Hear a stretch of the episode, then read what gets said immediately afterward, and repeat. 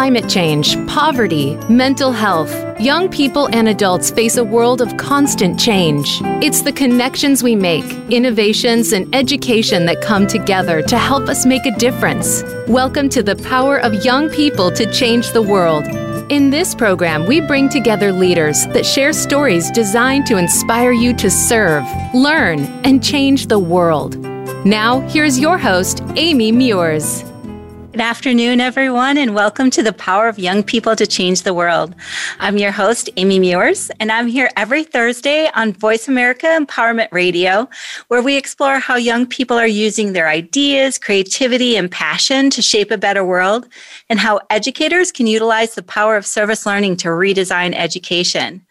Today's show, we're going to explore how young people, teachers, and administrators are addressing diversity, equity, and inclusion through caring and committed conversations, and how we have young people tackling these challenging topics through service learning. You know, over the past year, we've seen a renewed energy around discussions of race and equity, both in our schools and in our communities. The protests surrounding the killing of Black and Brown people across the United States has ignited some change in our curriculum, but it has sparked a renewed energy around these important conversations in our school systems. And with that, the acknowledgement that our teachers need to have the skills um, to facilitate difficult conversations with our students. So today, joining me, I have um, to take a deeper dive into this topic. Um, we have Zahra Ali. Zahra is a freshman at Augsburg University and a member of NYLC's Youth Advisory Council, where she leads youth and adult trainings on topics including service learning, youth adult partnerships, and equity in education. Um, as a high school student, uh, Zahra put her service learning experience to use and took action on education and equity in her high school by hosting conversations on race um, with students, teachers, and administrators, um, striving to have a real impact on school culture. And then joining Zahra, we have Sarah Miller and Malik Peer. Um, Malik and Sarah have been evolving their own story for the past 15 years. Um, in 2018, they formed a date partnership, um, which is diversity, awareness training with an emphasis on equity. Um, they both have a great passion for being involved in the process of creating schools, communities, and families and individuals who honor and celebrate differences. Um, Malik um, is a licensed mediator, a restorative practices trainer, and an intercultural development inventory administrator. And yes, I had to practice saying that. Um, Sarah has been a teacher for 28 years, and she's her district district's culturally responsive teaching specialist, along with an instructional coach, behavioral spe- specialist, and the American Indian Parent Advisory Coordinator. Oh my goodness, each of you wears so many hats, and I'm so excited to tap into your knowledge and expertise on this important topic. Welcome to the show, everyone. So, Zahra, um, I would love to start with you if we could and have you share a little bit more about yourself and where your commitment to education equity came from, kind of what experiences led you to want to address this important issue. Thank you, Amy. Um, yeah, uh, I've done a lot of work around uh, education equity and uh, helping young people really share their voice to speak out on issues uh, around uh, education and equity, especially in response to race uh, and gender issues. Um, but all of that really stems from my own experiences and my unique educational experience. Uh, when I was very young, I went to a Muslim charter school that was mostly Somali and Arab students uh, and up until fourth grade. But then I moved to uh, a new town, a new city, where the entire school system was majority white students and teachers and administration. And that was a really huge shift for me. And growing up in that majority white institution, um, I really had to make a lot of uh, reality calls to myself um, and deal with issues of identity. Um, and once more students and more Somali students started moving into my city, I was really forced to come to terms with um, who I am and who I want to be and the work that I want to complete in this world. Uh, and as a result of that, I've uh, sort of worked with uh, fellow students and administrators, especially uh, in my junior and senior year of high school, to create a model for our school uh, around uh, issues of education inequity and addressing those issues. Um, but yeah, yeah, that's just me. that's a great and yes, thank you, thank you, Zahra. Um, Sarah, how about you? Can you share a little bit more about your background, um, where you're from, your teaching experience, all of those amazing titles that you carry? I'd love to, Amy. Um, thanks. Uh, well, I grew up in Aurora, Minnesota, which is a small Iron Range town in northern Minnesota. After high school, I went to Bemidji State University, and then I was hired in Jordan, Minnesota in 1993 I earned my master's degree in educational leadership and um, my admin licensure. Then in 2015, I completed my culturally responsive teaching certificate from St. Mary's University. Um, and that really has been the most trans- transformational 15 credit certification that I've earned in my teaching career. During my coursework, we were constantly in conversation about biases and preferences, pet peeves, um, and the impact that those had on our instruction and in creating a classroom environment. I was learning a whole nother level, a deeper level of self reflection. Um, I was co teaching at the time also, and, and my partner teacher, she embraced what I was learning. And after every class, we were implementing new strategies and adding to our curriculum. And honestly, our students were thriving um, from the changes we were implementing. Um, since then, I've received my licensure to provide restorative practice train, training. Um, I attended a powerful weekend training in California. Uh, it's uh, HeartMath from HeartMath Institute.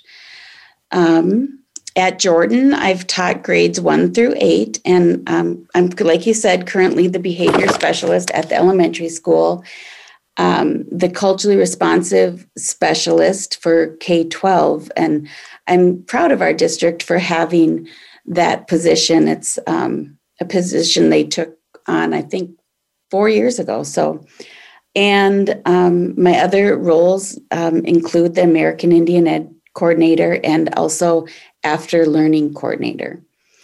And finally, uh, sometime in the next four or five years, I'll finish my doctorate in administrative leadership. Wow. um, that's it's quite a resume, I just have to say. Thank you. A lot of different hats and very important work.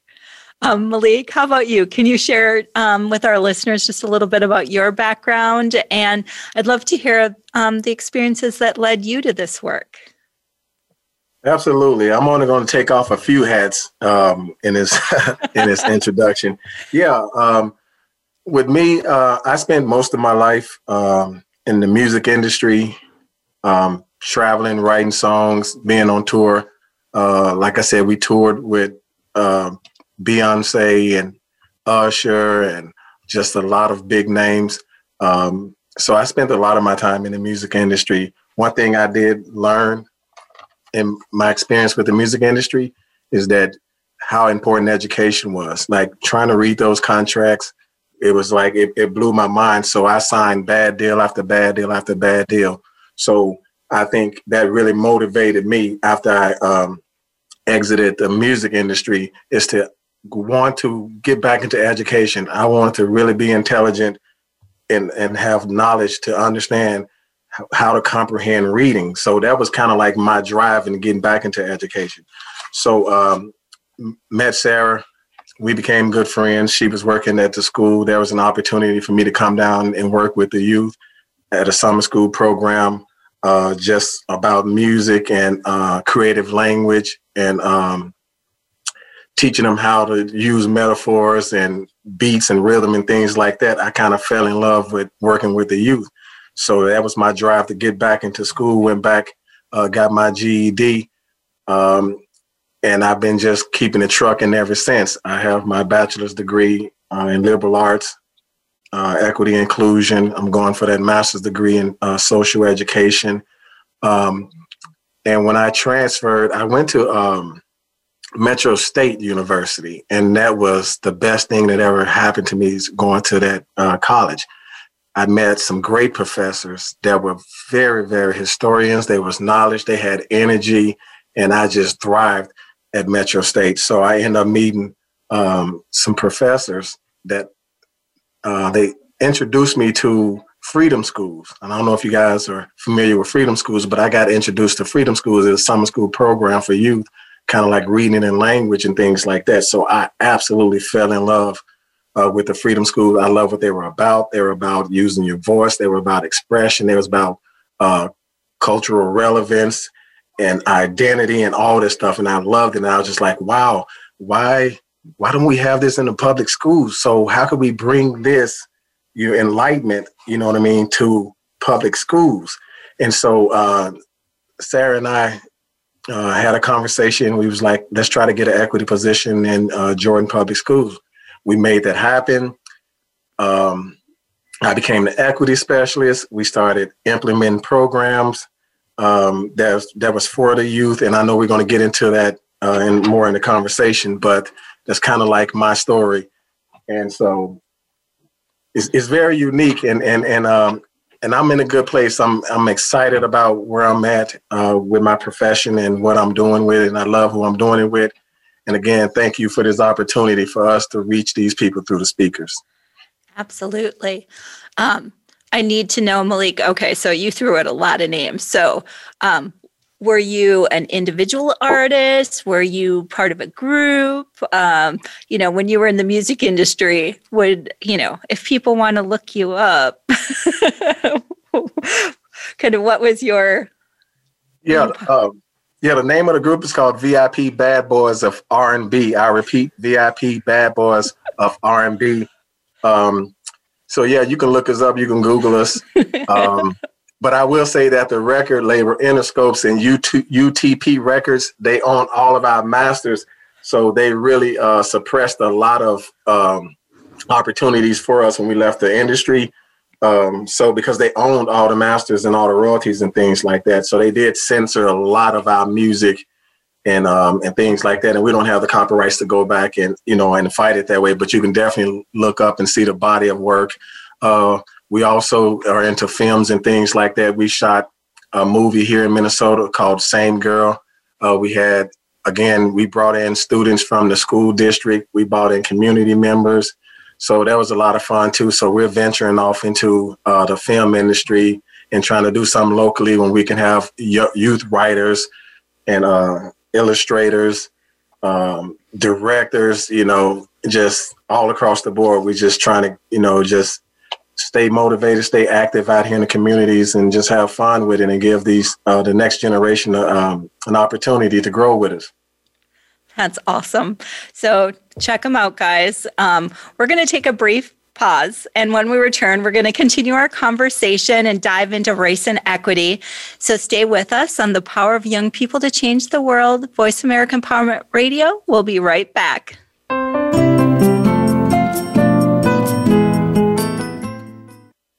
Follow us on Twitter at VoiceAmericaTRN. Get the lowdown on guests, new shows, and your favorites. That's VoiceAmericaTRN.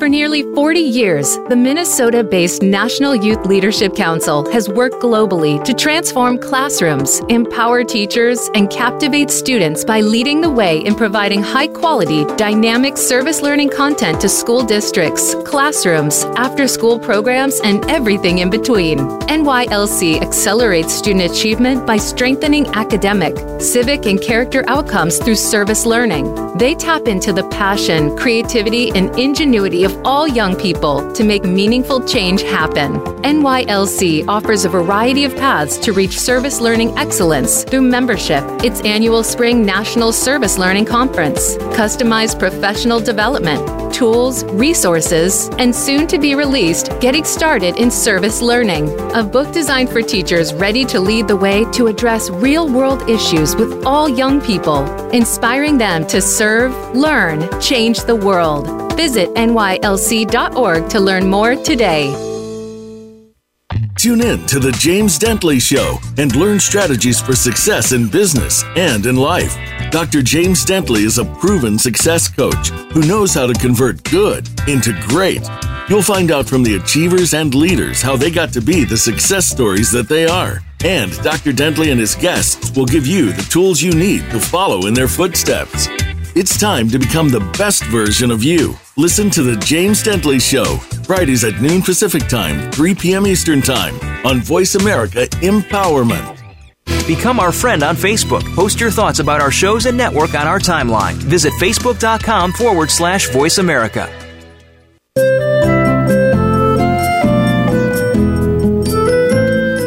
Listening to The Power of Young People to Change the World with Amy Meuers. To find out more about Amy and the National Youth Leadership Council, please visit nylc.org. Now back to the show. Welcome back, everyone. Um, today I'm joined by three amazing individuals. Um, we have Zahra Ali. She's a student at Augsburg University and an amazing change maker.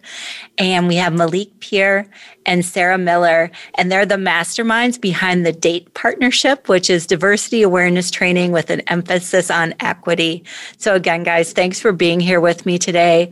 Um, Sarah, I want to jump back in um, You've been a teacher for nearly 30 years.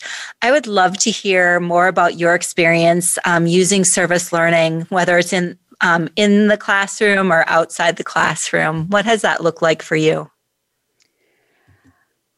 Well, it's been a wonderful journey. Um, and I'd say I'll start with the out of school experiences because that's really my foundation. And I, I was raised in a, a family that was um, just service and learn learning orientated. My parents instilled in um, me and my sister, my sister and I, um, a dedication to community, and and they did that by role modeling, by being active and engaged um, members of the community. They were school board, church board, uh, club leaders, and and at our table, I think the thing that I remember the most is our table uh, dinner table was lively discussions about current events and um, social justice issues. Um, and really uh, learning and service in in the family were kind of synonyms for living. So um, then it was about 10 years into my career down here at jordan i met a dynamic and passionate woman, and now I get to call her a friend, and that's Maddie Wagner. Um, she's my kindred spirit when it comes to service as a way of living. Uh, she invited me to um, create and teach um, professional development for teachers on service learning um, with her when she was working at South Metro. And then she invited me to write curriculum with her when she, or as she was working at uh, National Youth Leadership Council. Um, and then we got our craziest idea ever, um, and that was to create a student run coffee house we called A Cup of Knowledge and uh, after hours um, nonprofit school programming that we called Goals Get Out and Learn Something. And I have to say, those were some of the most rewarding, surprising, challenging um, years of my educational journey. And, and it was service learning at its finest. And then I met Malik, and we started our journey in service learning, um, deep into service learning, with the formation of our diversity and equity leadership crews at the school here. And from those groups, our caring and committed conversations um, grew and took off. Um, so, really, I've been blessed to have been partnered with two of the most dedicated and passionate people for education and service and, and equity. And then I, I've been fortunate to be um, raised in a family that just, that was a way of living. I appreciate um, how you um, talked about how you're um, within your home that current events and social justice were just you know topics of conversation. You know so when we you know we're going to talk more about caring and committed conversations um, but how important that is um, to have those conversations in our own homes um, like i say i very much appreciate that that uh, that you started with that Um, Malik, I would love. Um, can you you talked a little bit of how you and Sarah met um, and the idea of freedom schools, but can you um, share with us where the diversity awareness training, where that grew out of, and how that um, that connection? Tell us more about that connection. Yeah, absolutely. Um, so one thing that I did notice that it's almost like you know it, you, you know life has this cycle. It has a way of repeating things. You know, so lot, I saw a lot of repetition in the schools with the students that I saw in myself when I was in school, and one of them was this identity crisis that you know I was facing because I wasn't being I didn't see myself you know in the curriculum I didn't see myself in lesson plans I didn't see myself you know represented in the books and in uh, uh, subjects and things like that so we were like wow we we really wanted to do something in that area so why not try to create a platform where you know students and you know staff in the community can bring their experiences to the to the platform and create that reality. And so that's the one thing that we really, really strived and wanted to do. And because I started seeing like I saw a lot of that identity crisis with our uh, youth and some of those kids in the high school, uh, middle school, and even at the elementary level. So I'm looking at it and I'm like, okay, is this situational? Is this generational? So I was like reliving my own life working with these kids. So that's the beauty thing about um, when you have people who share that same energy and that passion that you share with doing this work. So we was like right on it. Like, you know, yeah. we've never and we haven't stopped since, but that's kind of like that heartbeat that that we have with this. Um yeah, so that was a strong purpose and a desire is to create that diversity work around uh, some of my own personal experiences as a, a, student when I was young, and then seeing some of those same, you know, generational situations, outcomes that these students are going to. So it really motivates me. Wonderful. Obviously, those connections are so important. Finding that person that um, helps um, fuel the passion and energy around these things.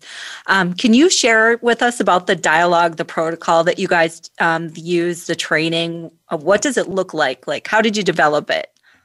Well, we started, uh, well, first of all, we've been in classes and going to school ourselves.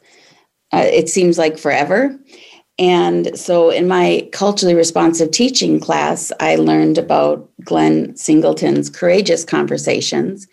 And then I believe in one of Malik's um, classes, he was learning about mindfulness. And then we learned about intercultural communication.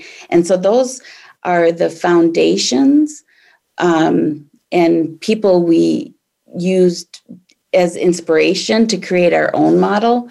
Um, and so what what the process is is we meet with our equity leadership crew every month and they brainstorm topics that they would like to discuss with teachers, administration, and community members. And once we pick our topic, for instance, our first topic that we started with was how does race impact learning? And when we uh, then we generate uh, topic questions. So everybody um, will start reflecting about race and learning. And um, then we pick a story starter. One of the students will be a story starter at the actual conversation. Then we invite the staff and community members and administration.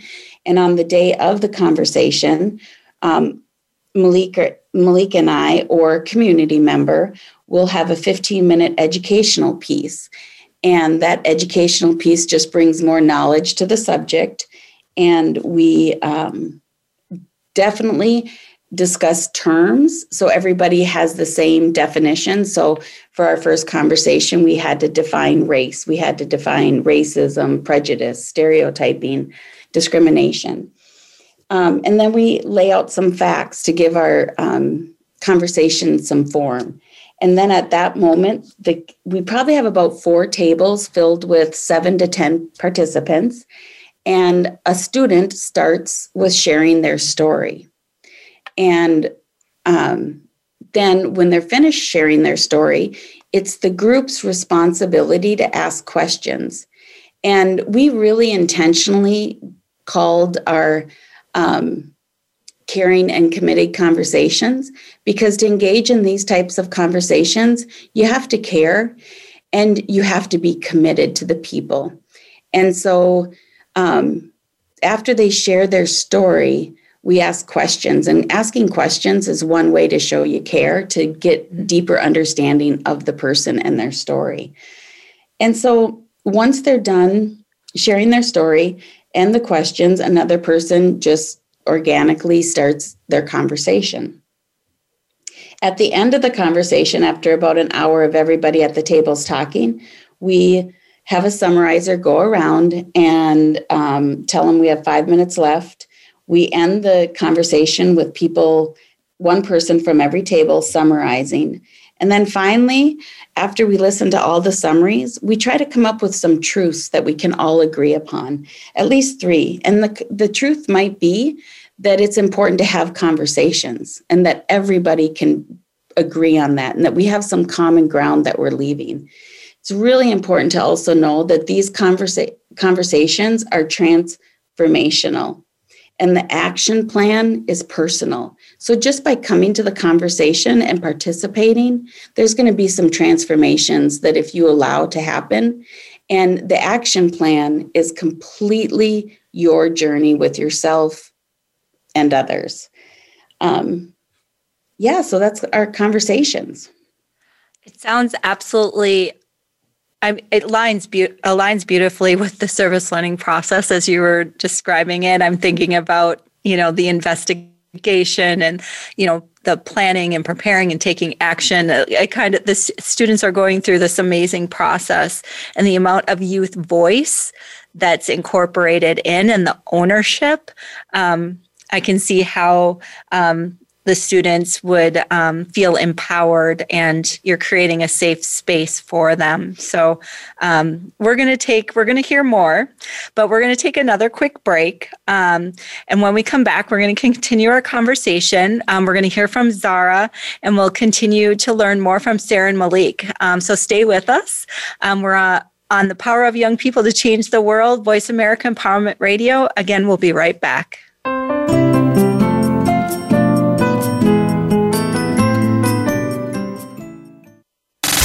Have you friended us on Facebook yet? Why not? Just go to facebook.com forward slash voice America or search for the keywords voice America. Once you are part of our Facebook network, you'll receive daily messages about what's happening with our shows, this week's featured guests, and new happenings at the Voice America Talk Radio Network. And you can add your voice to the always active discussions on our timeline. Just go to facebook.com forward slash voice America or search for voice America.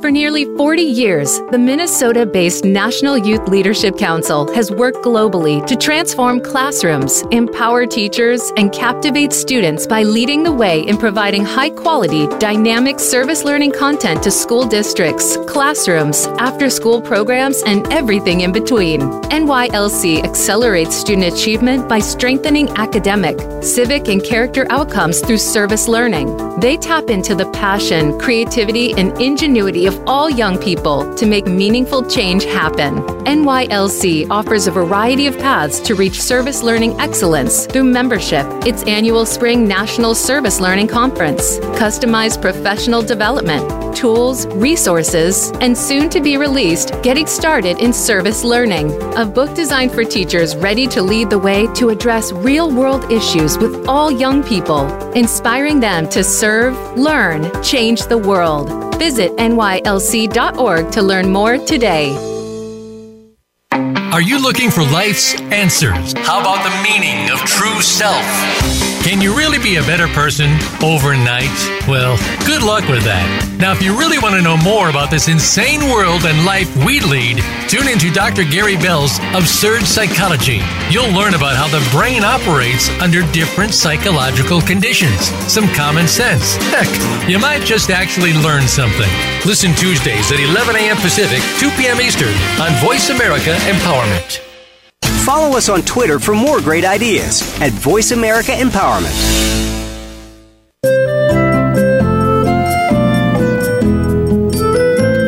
You are listening to The Power of Young People to Change the World with Amy Meuers. To find out more about Amy and the National Youth Leadership Council, please visit nylc.org. Now back to the show. Welcome back, everyone. Um, again, if you're just joining us, um, today we're discussing caring and committed conversations and how teachers and students are addressing race and equity in their schools and communities. And we're going to jump right back in and invite Zahra um, to share um, what was happening in your high school um, and how did you use the the dialogue to address education inequity by the time I'd gotten to high school, there was really a growing student, uh, a growing population of students of color, um, and there wasn't really any meaningful change done to our education system to address any of the needs of those students. Um, and by the time the 2016 election had rolled around, and there was a lot more racism and Islamophobia um, that was growing really in our uh, schools climate, uh, the students had had enough and we started to use dialogue in our uh, by starting smaller clubs that focused on uh, student that were student led that focused on uh, what we wanted to see and sort of sharing our experiences. But they really kind of fell apart because they were all student led and there still wasn't any changes being done in our school administration. Um, so we had sort of split up then at the end of my 10th grade year and we were all really worried about uh, how we would go back into uh, the next school year and if there was going to be any changes happening. Um, and around that time, actually around that, the end of that school year, uh, a group of students in our Black Student Union had the opportunity to attend one of Jordan's caring and committed conversations, and they took a lot of notes. Um, and I was uh, getting some leadership training and uh, training on how to address education equity through the NYLC as a part of their Youth Advisory Council. So it really was a, a bit of luck that brought it all together. Um, over the summer, I had contacted my principal and assistant principal, who was sort of uh, sympathetic to our cause, and we talked about how we really wanted to set up something. And he introduced me to the group of students who had gone to visit Jordan. Um, and we shared notes and we came up, we brainstormed over the summer. And by the time we had gone back to school that year, we sort of had an idea for our own model of caring and committed conversations. Um, and dialogue was really important for us because a lot of the students didn't have a way to cope or vent um, about their experiences. And at first, we really wanted to uh, create a space where they would uh, feel safe sharing those experiences. Uh, a lot of students had sadly been uh, harassed or attacked because of uh, either their skin color, their uh, religious affiliation, or other uh, things like that. And we really wanted to give those students a platform to share their experiences because a lot of our inform- a lot of our administration was aware of it, but only in periphery. Um, so by having them meet the students face to face on the table and really listen to what they were going through on a daily basis and how that was adding stress to the already stressful years of high school, uh, that's where we really started to see change. Thank you for sharing that, Zahra.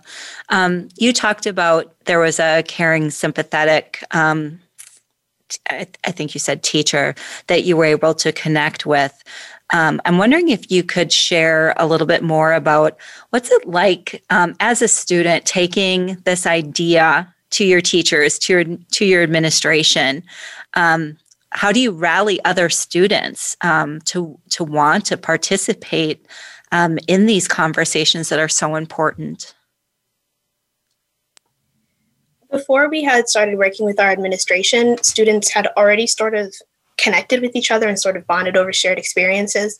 I remember specifically there was one student and I who had the same experience where we'd be walking home from school and we'd be heckled by students on their driving home from school, uh, yelling, shouting, throwing things at us. And we sort of bonded over experiences like that.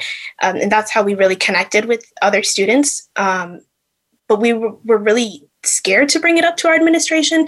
We were afraid that we would be met with a lot of the same treatment that we had gotten from our, our fellow students. Um, but really, it was a breath of relief and a big surprise, actually, when one of our teachers was just so uh, excited to be doing this work uh, because again they had known about it uh, and they really wanted to address the work but they were afraid that they wouldn't get any response from students and really that fear is what had kept progress from happening for so long so once we were able to bridge that connection uh, a lot of uh, positive things came out of it. We created safe spaces for students to share and made things safer for kids who weren't going through the same things that we had. Thank you. Did you um, did you run into any challenges along the way um, with with making this happen? A couple. Um, some students were still had their reservations about sharing everything with the teachers, mm-hmm. um, and teachers as well uh, had some reservations about being put uh, in this position where they were like sort of an equal playing field with uh, the students.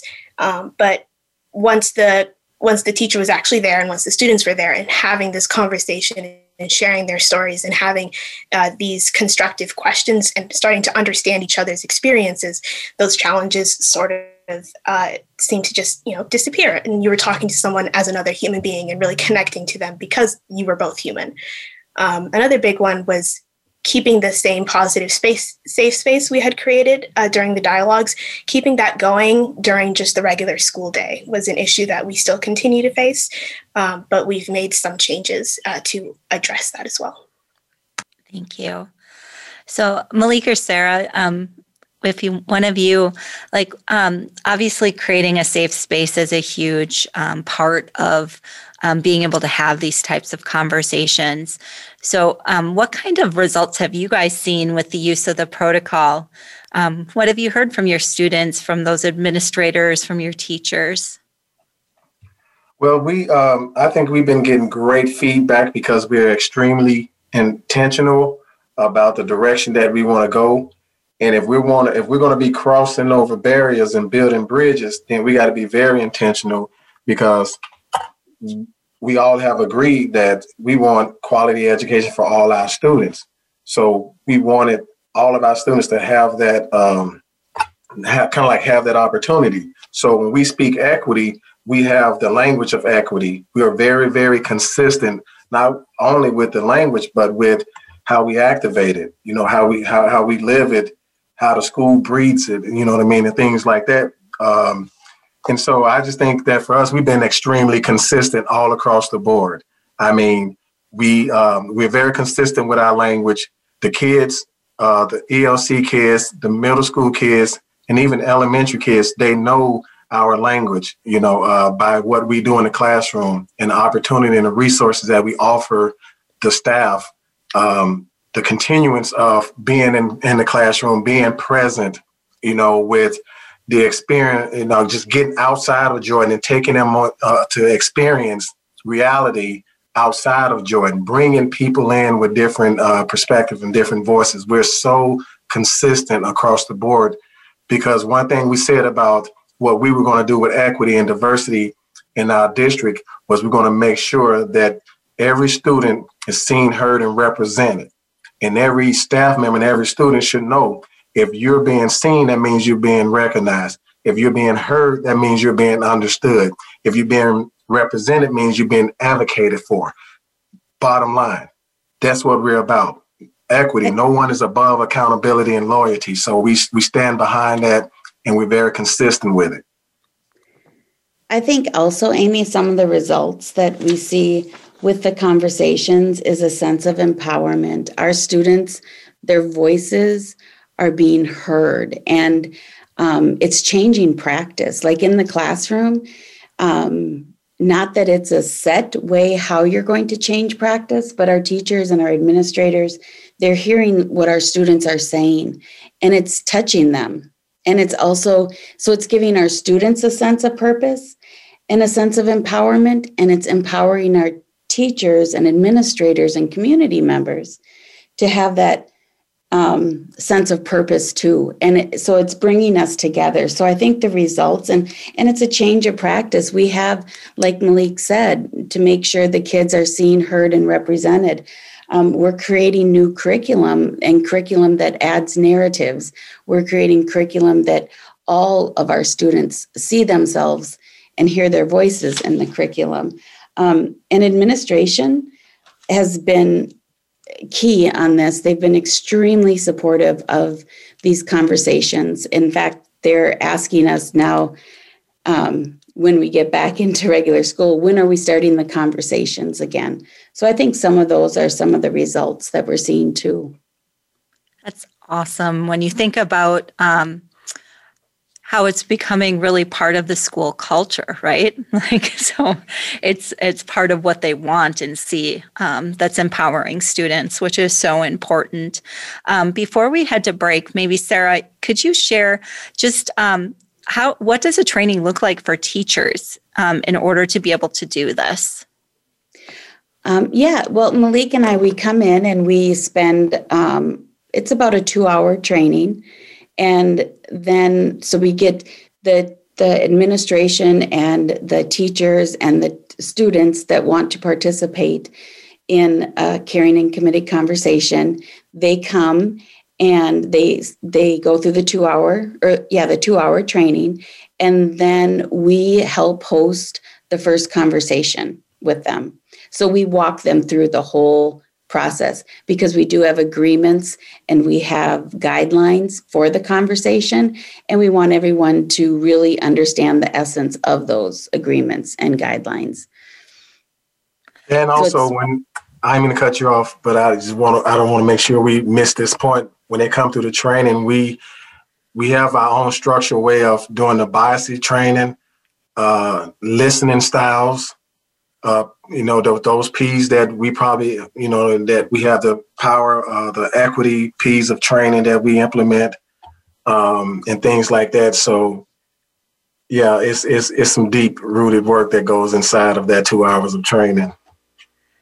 Absolutely. I mean, just the words. Um, obviously, you, you talked about how important the words are and the consistency of words, but the listening, the communication, the empowerment, identity, you know, all of those things that um, that really inspire and empower and lift up our young people and their voices.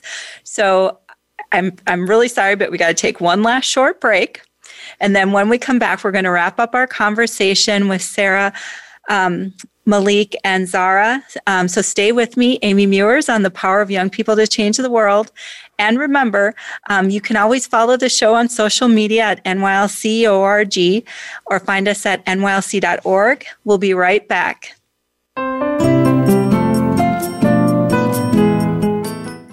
Follow us on Twitter at VoiceAmericaTRN. Get the lowdown on guests, new shows, and your favorites. That's VoiceAmericaTRN.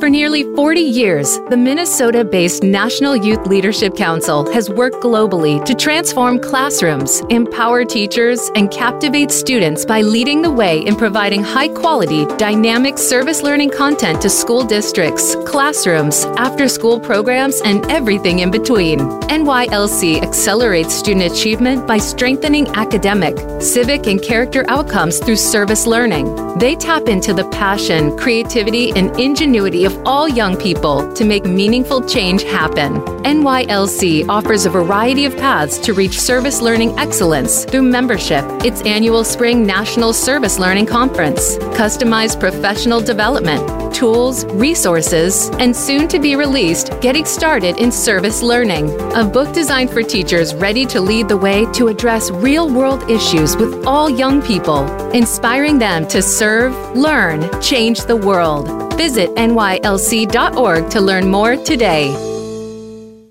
Things Worth Considering, featuring host Gord Riddell and Alexia Georgiousis, is a program that's all about connections. The connections we make with our families, our workplaces, friends, and others around us. It's also about connections to ourself, spirit, feelings, and stories. Let us connect with you each week to explore who we are and what we can be moving forward. We can overcome the obstacles that stand in our way. Things Worth Considering airs live every Thursday at 8 p.m. Eastern Time, 5 p.m. Pacific Time on Voice America Empowerment. The future of online TV is here. View exclusive content from your favorite talk radio hosts and new programs that you can't see anywhere else. Visit VoiceAmerica.tv today.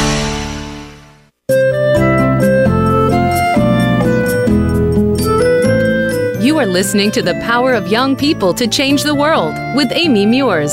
To find out more about Amy and the National Youth Leadership Council, please visit nylc.org. Now back to the show. Welcome back, everyone. Um, in our last few minutes um, of the show today, I want to get some um, final reflections from each of our guests. Um, so, Sarah, maybe we'll start with you um, and have you share what advice do you have for teachers um, or administrators who want to bring these type of conversations, this work, to their school? can you share how you how we should engage our teachers? Absolutely. Um, first and foremost, you have to accept that this type of um, training becomes a way of living. It's it's a way of life because um, you start knowing better, and then you constantly have to start doing better, and then you start knowing better, and you have to do better, and it's it's never ending, and you never really in this field become an expert, you become um, a constant practitioner. So um, be open to that. I think sometimes in education, we we want a right and a wrong, and we want um, to check things off a list. And there's no checking anything off a list. This is a constant evolving of oneself and their practice. So, and if you're um, interested in uh, having training with Malik and I, you can get a hold of us with at uh, datewithdiversity at gmail.com. Um, and, and really, it is also engaging in conversation, engaging in life with people that are um, different than yourself, um, and, and seeking perspective.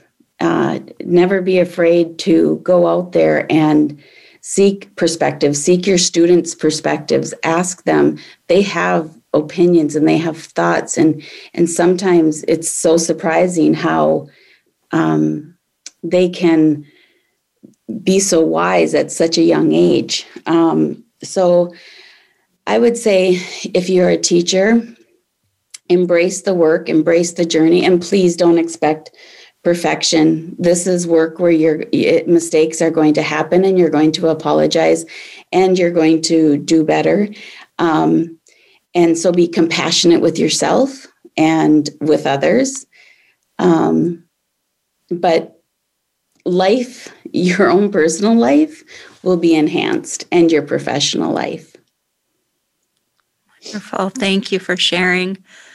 Um, Malik, how about you? Final uh, reflections or um, suggestions for teachers or administrators, community members who want to see this happen in their schools and communities? Absolutely. I would say you you know when you get up in the morning or you um, you take that last look in the mirror before you lay down, you got to really check yourself foundation, like your own foundation. I mean, your your your in, your intuitiveness about what we're doing and about what you're doing and why you chose to do it. Because when you're a novice to the deeper intelligence or these hard conversation, the first thing I think I've seen with teachers, well, they don't want to do anything until they know everything. You know, then you start to develop this information overload. I say go with that intuition. Go back and check that self foundation. Look at your value systems. Look at you know, the, your your skills believe in yourself. Because one thing about this, what do they say? Get comfortable with being uncomfortable. you know what I mean? And uh, and I just think that, and then um, your circle of trust. I mean, l- look for those DNA matches in the building. Who wants to, who's who wants to cross these barriers and build these bridges, or is it just lip service? I mean, you really have to come down and stand behind the shield of equity and inclusion because there's going to be so many resistance that's coming from so many different ways. But you always got to stand true to what you really believe in, why you're doing it, and who you're doing it with, and do it for the greater good. We're trying to uh, uh, pass the torch down to the next generation and send them out there in the real world with some directions, not misdirections. Because while we are um, while we are educating them about real life, real life is happening. So we have to have that conversation. So I love what we're doing, but that would be my advice uh, with teachers: know who you are, know your value, check your self foundation, find yourself uh, um, sponsorships and your friendships and the groups like that, and you guys be amazed on what you can do and how you can do it. And believe in yourself. Um, that's something I think each of us needs to hear on a daily basis. Thank you, Malik. Um, Zahra, what advice do you have um, for our young people out there um, who want to bring um, this idea to their school? How, how can they go about building that support? How should they engage their teachers? What advice would you give them? Um, for students, I'd really advise them that this is their education, this is their future, and these are the building blocks that are going to make them who they are in the future. So, really uh, take charge of that um, and be proactive in your education. Uh, for starting uh, a student group or a way to um, address education inequity in your own school, um, really, I'd recommend for uh, students to uh, connect with teachers, whether that be a teacher that you're really close to, um, just because you have good grades and you talk with them during passing time or something like that. Um, but make connections with teachers um, on a personal level, as well as uh, the work that you hope to uh, do in your classes. Um, for building support, really reach out to uh, peers and adults, even if that's just your parents, who are willing to listen to you and who want to support you in your work um, and also really take care of yourself. This work is a lot, and it's there's this sort of uh, belief that comes with it that you're going to change the world now, but it's really just it. Like Sarah said, it's a continuous process, um, and the results aren't always instantaneous. But take care of yourself. Um, make sure that you are mentally and physically healthy while you are doing this work. I just want to thank each of you um, for all of the work that you're doing, um, the impact that you're making, um, the belief that you're giving, um, and being able to lift up in young people, in our teachers, supporting them um, in such in such an important way. So, thank you for being with me here today to talk about all of this. Um, your work, I mean, again, inspiring and totally changing the world. So thank you to each of you. Um, again, you can learn more about DATE and Caring and Committed Conversations. Um, you can follow NYLC on social media at NYLC.org. You can read our blog, The Generator, at NYLC.org. Um, and there's a great article um, that we have about um, Malik and Sarah and the work that they're doing. Um, so I did want to share on last week's show, um, we had two amazing change makers, Walter and Cole, um, the co founders of Bridgemakers. And so if you didn't get a chance to listen live, um, check out the podcast. So you can download it on the Voice America show page or find it on any of your favorite podcast apps.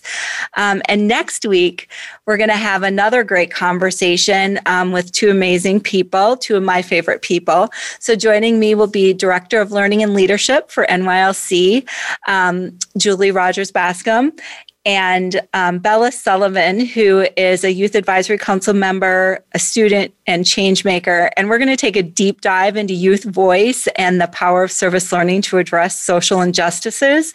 Um, so we're going to elevate um, and take what we learned here and bring it to our show next week. So I want everybody to mark their calendars for Thursdays at six o'clock Eastern. And again, you can always download the podcast. And just another quick shout out Um, if you want to contact Malik and Sarah, that was at datewithdiversity at gmail.com. Shoot them an email or email me at info at nylc.org. So until next week, don't be afraid to serve, learn, change the world. Have a great week.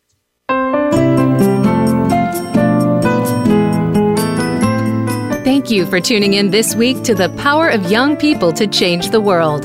Your host, Amy Meuers, will return for another program next Thursday at 3 p.m. Pacific Time and 6 p.m. Eastern Time on the Voice America Empowerment Channel. Together, we'll serve, learn, change the world.